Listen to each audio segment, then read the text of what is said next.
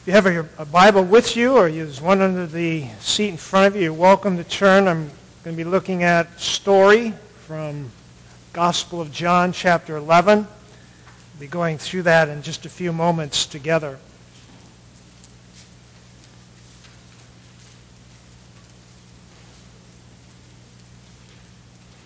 In 1977, at the age of 19, due to electrocution by high voltage, after a few minutes of getting me down from the platform, I was on an additional several minutes of CPR with no response. I was dead for a little more than 10 minutes. I was left for dead, so to speak, and when I opened my eyes, the men around me were staring at me, and one of them said, look, he's alive. I remember seeing someone walk away as I lay there, and I was told minutes later that a man came over, put his hands on my head and chest, and said, Live and breathe in Jesus' name. A few years ago in Africa, a story is told about a woman's husband who had died, been embalmed. She took his body to a crusade. They wouldn't let her in the main door, but led her in a back room under the platform. People started praying for him, and he came back to life. They interviewed many people, including the mortician. He leaked embalming fluid for several weeks. You can find the story online. Dr. Chauncey Crandall, a few months ago, I had shared a story of a man who came in. Uh, Dr. Chan, uh, Dr. Crandall is a renowned cardiologist. And one thing unique about him is he prays and for all of his patients. He also does all of the things any cardiologist would do for his patients as well. And uh, if you remember the little uh, video, was a uh, man came in, dropped in the waiting room, massive heart attack. He tried for an hour to to get him back with, with no luck. And as Dr. Crandall was walking out the door, uh, the Spirit of God spoke to him and said, I want you to go back and pray for that man. And he talks about going back that day. He said, I had very little faith. In fact, he said, I had, my first thought was, I have too many things to do to go back and pray. Went back, prayed for that man, told the nurse to come over. He said, I want you to shock this man once more. And uh, he did. And the man was immediately resuscitated with no damage to any organs or his heart after 60 minutes with no heartbeat. Well, these are just a few stories. I don't know if you know anybody who's died and been raised back from the dead. Probably most of us don't. But stories abound of people. Maybe not all of them are true, but probably a lot of them are. And that is something that is pretty amazing on the list of miracles. It's got to be right at the top. There were, I think there's nine people in the Bible other than Jesus that were raised from the dead. There were uh, three in the Old Testament. I'll just r- scroll through them. Some of them you, some of you might know. Some of you may not have read about them. There was a son of Zarephath, uh, the Zarephath widow. There was the son of the Shunammite woman. And then there was the man who just touched the bones of Eli, of uh, Elisha and he came back to life. Those are three from the Old Testament. Then the New Testament, we have the, the son of the widow of Nain. We have the daughter of Jairus. We have Dorcas, who was a, a godly disciple whom Peter raised. We have Eutychus, who was the guy that fell out of the second or third story window when Paul was preaching. Uh, you know, even people fell asleep in those days. And the guy I'm, I'm going to give you no guarantees, though. If you die listening to my preaching, that I'm going to be able to raise you from the dead. So just keep that in mind before you drift off. Uh, Eutychus, and then, of course, there was Lazarus. Jesus was the most profound. Because Jesus was beaten to within an inch of his life, crucified on a cross. They put a spear in right up through his chest cavity, into his lungs and heart, and put him in a tomb three days, and he rose again. So that's got to be, obviously, the most dramatic story of all. But this morning, we are going to look at what I think is the second most unique story in the Bible, and that is the story of Lazarus. It's, it's very unique for a number of reasons. And I'll just share a few of them. Number one, Lazarus was dead for four days. He was dead for four days. Now, there are a lot of people that were raised from the dead, like the guy that fell out of the window, but, you know, it, was, it had only been just a few moments, and so, you know, you might argue saying, well, he really didn't die or that kind of thing. Lazarus was the only one that made it to the cemetery, other than Jesus, when he was raised from the dead. Also, what's unique here is the detail. The detail is amazing. There's no other account in the Bible that has anywhere near the detail that the story of Lazarus does in the Gospel of John. The other thing that's interesting and, and strange and creates questions in people's minds and has, has been the ammunition for a number of critics is that Matthew, Mark, and Luke do not say anything about this story. John is the only one. And so critics jump on this and they say, well, if this really happened, it's certainly, the other authors would have certainly included it. And those critics go the normal route, which is to say, if I can't figure something out, it must not have happened. There are a number of possibilities. You know, each writer has a different purpose. Each writer included different stories. In, in John 21, 25, John says that if we were to include all the things that Jesus has done, John says, I don't suppose that all the books in the world could contain them. So imagine, you know, scrolls could only be so big. That's why a lot of these accounts are, are so short and there's often not a lot of detail. You could only write so much, and so authors had to pick and choose what they wrote about. Another fact is that Matthew, Mark, and Luke wrote an estimated 20 to 30 years after Jesus' death. It's very possible Lazarus was still alive. John wrote his gospel later. And so perhaps John picks up the story because Lazarus had now died. And often people are written about after they die. Often people are not written about when they're still alive.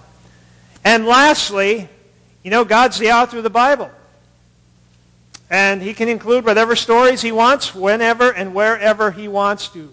And so we have this story in the Gospel of John. And the last thing that makes it very unique is that this is really the, the last miracle that Jesus would do, other than healing the guy's ear in the garden. This was the last miracle Jesus would do on earth. So I'd like to walk through the story with us together here, and, and then we'll make uh, draw some applications on it. I'll try and act sort of like a little tour guide here as we go through it and make a few comments on the way. And so to start the story, we need to, we need to pick up kind of where we're at. You know, you would never walk into a movie 50 minutes into the movie and, and expect to understand what's going on.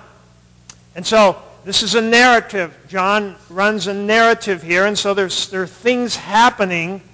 And so in order to set the stage, we, we need to jump back from John 11, which is where the story is that we're going to look at, and we need to jump back to chapter 10. And listen to the stage here. As I said it, John 10, and I'm going to begin in verse 22. It says, Then came the feast of dedication at Jerusalem. It was winter. Jesus was in the temple area, walking in Solomon's colonnade. The Jews gathered around him saying, How long will you keep us in suspense? If you are the Christ, tell us plainly. Jesus answered, I did tell you, but you did not believe. The miracles I do in my Father's name speak for me, but you do not believe me because you are not my sheep. My sheep listen to my voice, and I know them, and they follow me. I give them eternal life. They shall never perish, and no one shall snatch them out of my hand. My Father who has given them to me is greater than all no one can snatch them out of my Father's hand. I and the Father are one. And the Jews picked up stones to stone him. But Jesus said, I've shown you many great miracles from the Father. For which of these do you stone me? We are not stoning you for any of these, the Jews replied, but for blasphemy, because you, a mere man, claim to be God. Jumping over to verse 39. And again, they tried to seize him, but he escaped their grasp. And then Jesus went back across the Jordan to the place where John had been baptizing in the earlier days, and here he stayed. So, You know, here's the stage. Jesus is in Jerusalem, and things have gotten really tense. Uh, they're about, they're planning to take his life, and so he escapes and he flees, and he goes to this place called Perea, which is where John the Baptist had worked, and it was probably at least a minimum of 20 miles away from Jerusalem. And so Jesus and his disciples are hanging out here because it's not safe to go back. We go then to John chapter 11.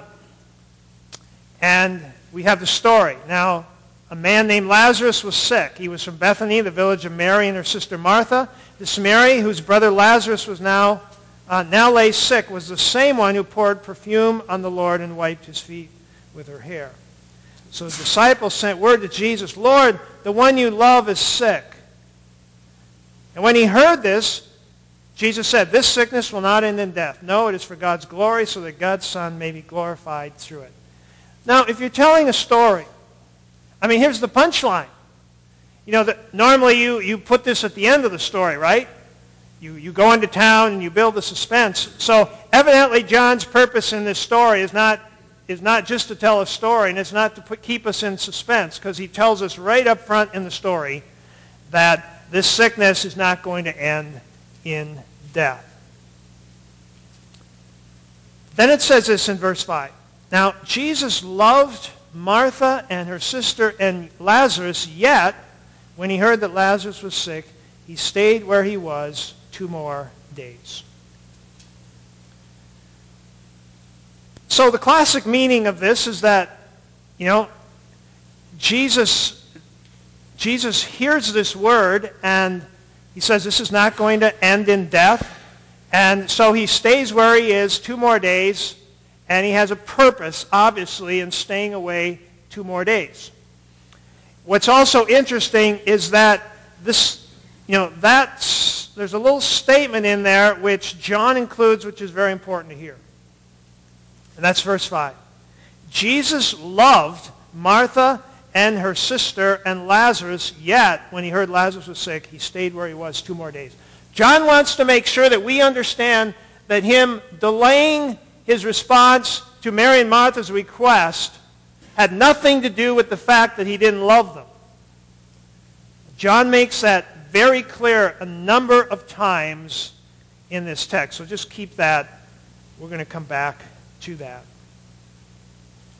Well, the disciples, you know, respond to this and, you know, they're aghast that, that Jesus is going to do this. And so they, they respond to him and they, he says to the disciples, uh, he said to disciples after two days, let us go back to Judea. But Rabbi, they said, a short while ago the Jews tried to stone you, and yet you're going to go back there? And then Jesus said, are there not 12 hours of daylight? And a man who walks by day will not stumble, for he sees by this world's light.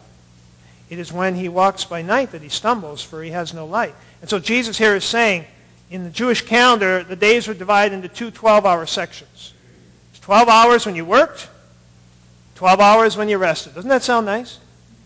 So you get up at 6 and you work till 6 and then you're done. And then you rest. And evening was a time for relating with people, and the Jews had that kind of rhythm in their lives. And so Jesus is saying, you know, so those two periods were light and dark, day and night. Jesus says to disciples, I need to work when it's day. It's day right now.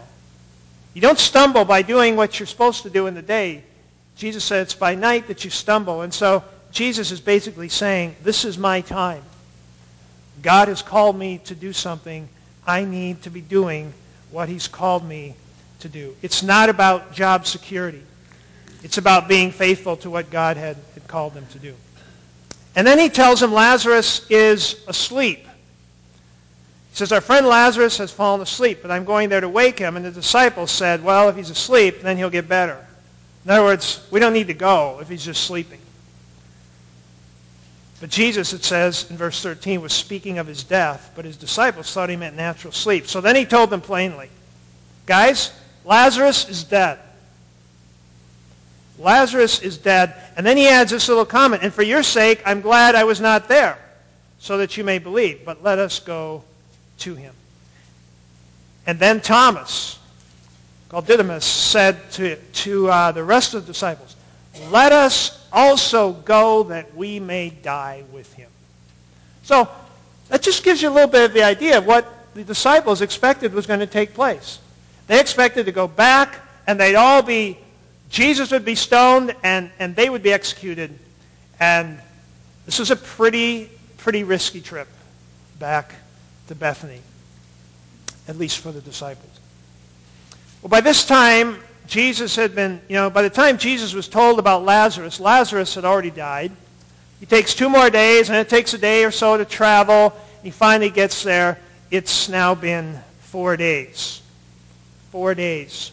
And we see here Mary and Martha. They're in true form. Martha's the one that runs out to meet him and says, Lord, if you'd only been here, this, I know you could have healed him.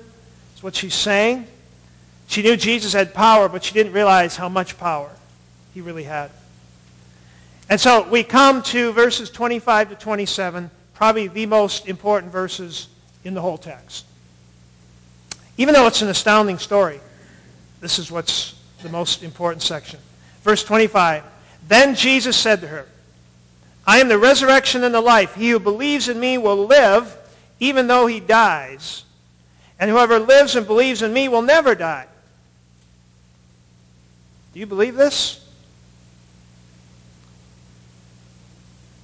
We see also her response, Yes, Lord, she told him, I believe you are the Christ, the Son of God, who has come into the world. Well, it almost sounds like a contradiction. Jesus says, anyone, even though he dies, yet he will live. And then he says, he who believes in me will never die. So which is it?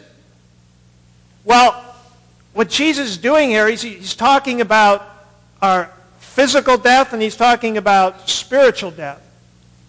And so what he's saying is, you know, even though you physically die, which we all will, yet shall we, uh, yet shall you live. And in fact, for those who believe on a soul level in their spirit, they will never die. Did you know that if through faith in Christ, you, you sit here today and you know you will never die? Now your body will die, but the, the you, who you are, you know that part that's aware of who you are, that part of you will never die. That is an amazing truth to ponder. A couple weeks ago, we celebrated the life of Bruce Baker. His body wore out. It died, but the reason we celebrate it is because he lives. And so that is the what Jesus is saying here. He's talking about the fact that physically we'll die, but spiritually we really never die, is what he's saying for those who believe. Well, next we see Mary comes, and she, she's been hanging out just alone, crying in a room, but when she hears Jesus is looking, she gets up, makes her way down. And here's where the details of the story become very enlightening. We see the mention here of two very powerful emotions of Jesus. Two very powerful emotions. Look at verse 33 chapter 11 of John. It says, when Jesus saw her weeping and the Jews who come along with her also weeping, he was deeply moved. He was deeply moved in his spirit and troubled. Where have you laid him? He asked. Come and see, Lord, they replied. And Jesus said, Hey, cheer up, guys. Watch what I'm going to do. Why is everybody crying? No, the text says that Jesus wept. And the word wept there means he sobbed. It means he was like, you know, like when you're just convulsing, you're sobbing? That's what the word means. And what's so interesting here to me, what's, you know, what, what's, what's so interesting is that Jesus is two minutes out from a miracle. He knows this is going to happen. We, we find that early on in the story. Jesus is only two minutes out from a miracle, and he's weeping over the situation. And the Jews got it right. They said, see how he loved them. See how he loved them. And then, of course, there are those that quickly move to the response that we find so common in our day. But some of them said, Could he not, who opened the eyes of the blind man, have kept this man from dying? I mean, how many times have you heard that?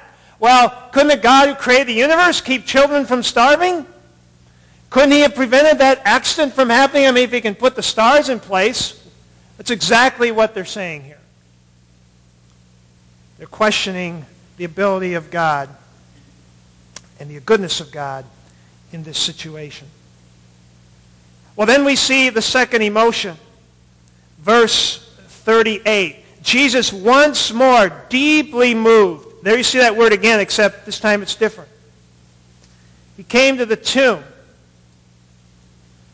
It was a cave with a stone laid across the entrance, and he said, Take away the stone. And that word there, once more deeply moved, the word there that is used is not weeping. The word that is used there is much closer to anger. In fact, the word that this comes from, one of, the pictures that is given of this world is like a stallion. If you can picture this, a stallion who's clawing his hoofs and his nostrils are flaring as he's preparing to attack. That's the picture that we get of Jesus. We see here, we see here that Jesus is determined. And that he says, take away the stone. And Mary said, Lord, it's going to smell. He says, take away the stone. And so Jesus here is saying, didn't I tell you if you believe you would see the glory of God now, take away the stone. Verse 42 and 43. I knew that you, and he says this to the Father, I knew that you always hear me, but I said this for the benefit of the people standing here, that they may believe that you sent me. And when he'd said this, Jesus called in a loud voice, Lazarus, come out. And the dead man came out, his hands and feet wrapped with strips of linen and a cloth around his face. And Jesus said to them, Take off the grave clothes and let him go. It was Augustine that said if the reason he said Lazarus come out and not just come out was because had he said come out, he would have emptied the cemetery. So, Lazarus here, four days after he has died, is brought back to life. Notice the response, verse 45. Therefore, many of the Jews who had come to visit Mary and had seen what Jesus did put their faith in him. Powerful, powerful moment. But there's always the other side. Some of them went to the Pharisees and told them what Jesus had done. And then the chief priests and the Pharisees called a meeting of the Sanhedrin and made future plans to see how they could exterminate this person who was raising people from the dead. Well, there are many points that we can bring out here. I'm going to mention just a few of them. Number one is we see the compassion of God for suffering people. Uh, don't miss this point. John makes this point very clear. Compassion of God in our fallen, broken world Jesus is weeping. Jesus is weeping. And even though he knows, even in your life, even though he knows in a short time it's going to all be better, he still weeps. That's the takeaway from Jesus standing there weeping, knowing full well what was going to happen, but he's just, he's looking at the pain of these people. He realizes the, the, the fallenness of this world and, and what people endure, what you endure, what I endure, and Jesus weeps for us. Jesus has this compassion for us. And, and the amazing thing about the compassion of Christ is not that he comes to take away our suffering, but that he comes to experience it with us. That whatever you're going through, that Jesus Christ is walking through that experience with you. Powerful, powerful truth.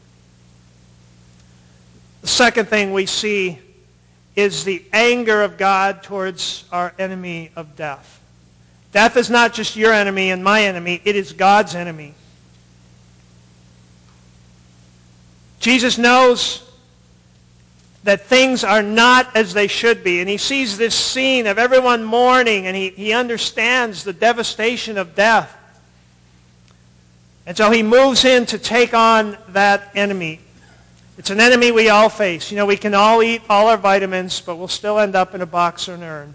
All of us. I, I remember my first experience with this enemy of death. I was in, I was in sixth grade. I don't remember what the pastor said at the funeral. I, it's all a blur to me. I, I just remember two things. I remember exactly where I was standing in the house. Exactly where I was standing. In my, I was standing right by the bedroom door with my back to the downstairs in the kitchen. My dad walked in the front door and he said, John was on the tractor with his dad today and he fell off and the back wheel ran over him and he died. And I remember like everything in my gut. I just remember everything like moving up into my throat. And it was the most horrific feeling. Some of you know what that's like. You know, it's one of those shocking moments where all of a sudden, just like that, someone's gone. And I was a sixth grade boy. And I, I still remember that. I remember walking through the cemetery, and this is the other thing I remember, with five of my classmates and carrying the casket of John Anderson, our friend. And I realized what a incredible enemy death is. It's the greatest enemy that we face. I remember those calls at the hospital where they call and say, I think you need to come up here. I hated those calls. I think you need to come up here. Well, Jesus Christ comes and we see, we see the anger and, and we see the determination that Jesus has here to take on this enemy of death. And the cross is all about the culmination of Jesus taking on the enemy of death which we will celebrate next Sunday, that Jesus conquers the reality of death. Powerful, powerful truth. Here's the third one. The third takeaway is this. Jesus is never late. Jesus is never late. Now, for us, he's always late. Right? God, you know, look what time. I mean, I've been waiting like three days here or three months or three years. God's always late, but he's never late. He was late on this scene. You know, that's exactly what Mary Martha said. Lord, if you'd only been here earlier, if you hadn't been, you're too late. She said, I'm not too late. I'm never late. I am never late. God is always working out things for his glory and things for our good. He, he loves us, but sometimes he waits because he has other purposes in our lives. He's, he's doing other things. And so maybe that's something you need to write down somewhere that God is never late.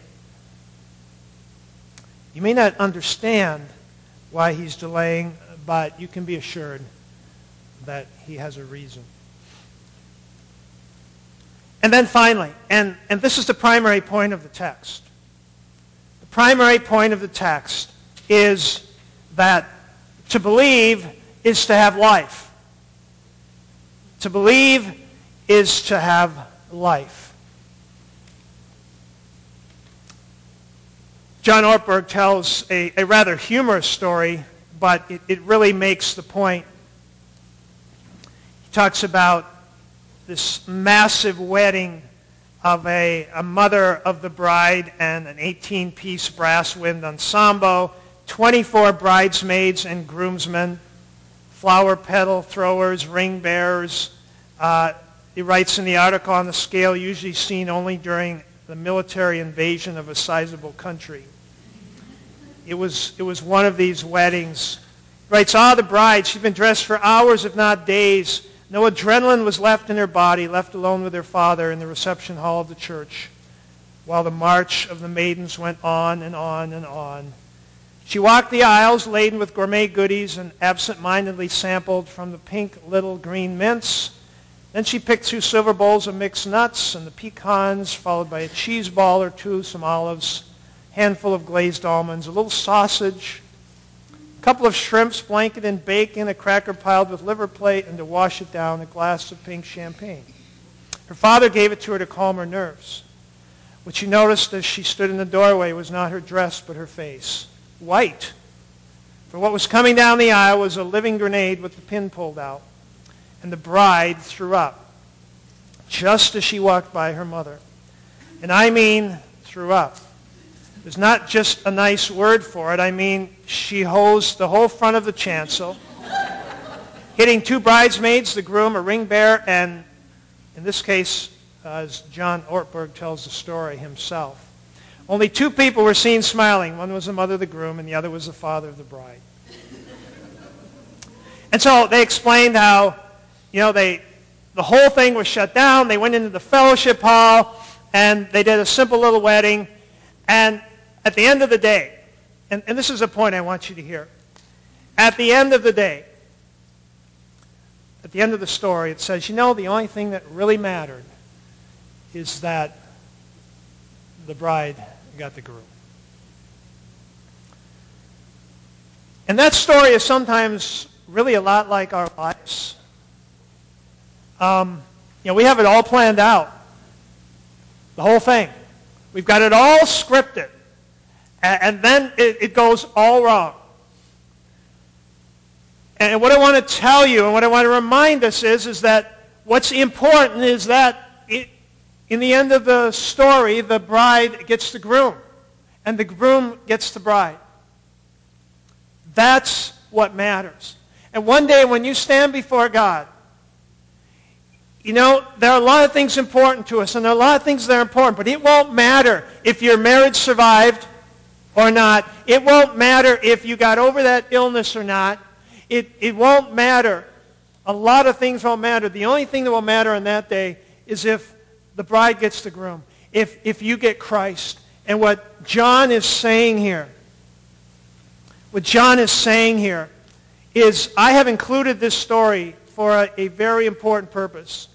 John 20, verses 30 and 31. Jesus did many other miraculous signs in the presence of his disciples, which are not recorded in this book. But these are written, and this is why the story's there, that you may believe that Jesus is the Christ, the Son of God, and that by believing you might have life in his name.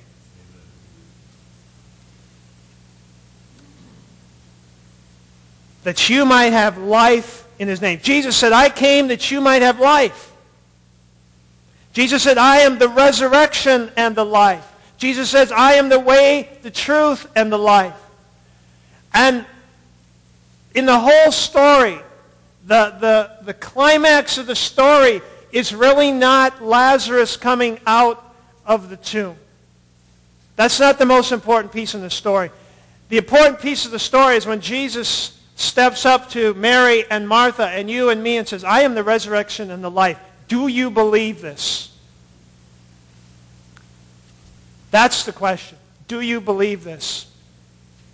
Because our answer to that question in the end, is the only answer that matters. Father, we thank you this morning for this story. Are lots of things we learn from this story, lots of things we see. We see, we see your compassion. You, we see your desire to defeat death.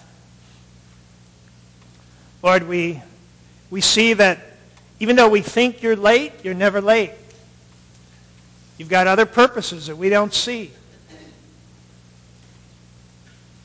And Lord, most of all, we, we read in this story, we hear from John himself, that all of these miracles and, and everything that is included, all of these stories are meant to convince us that Jesus is the Christ and that he has power to grant life in his name.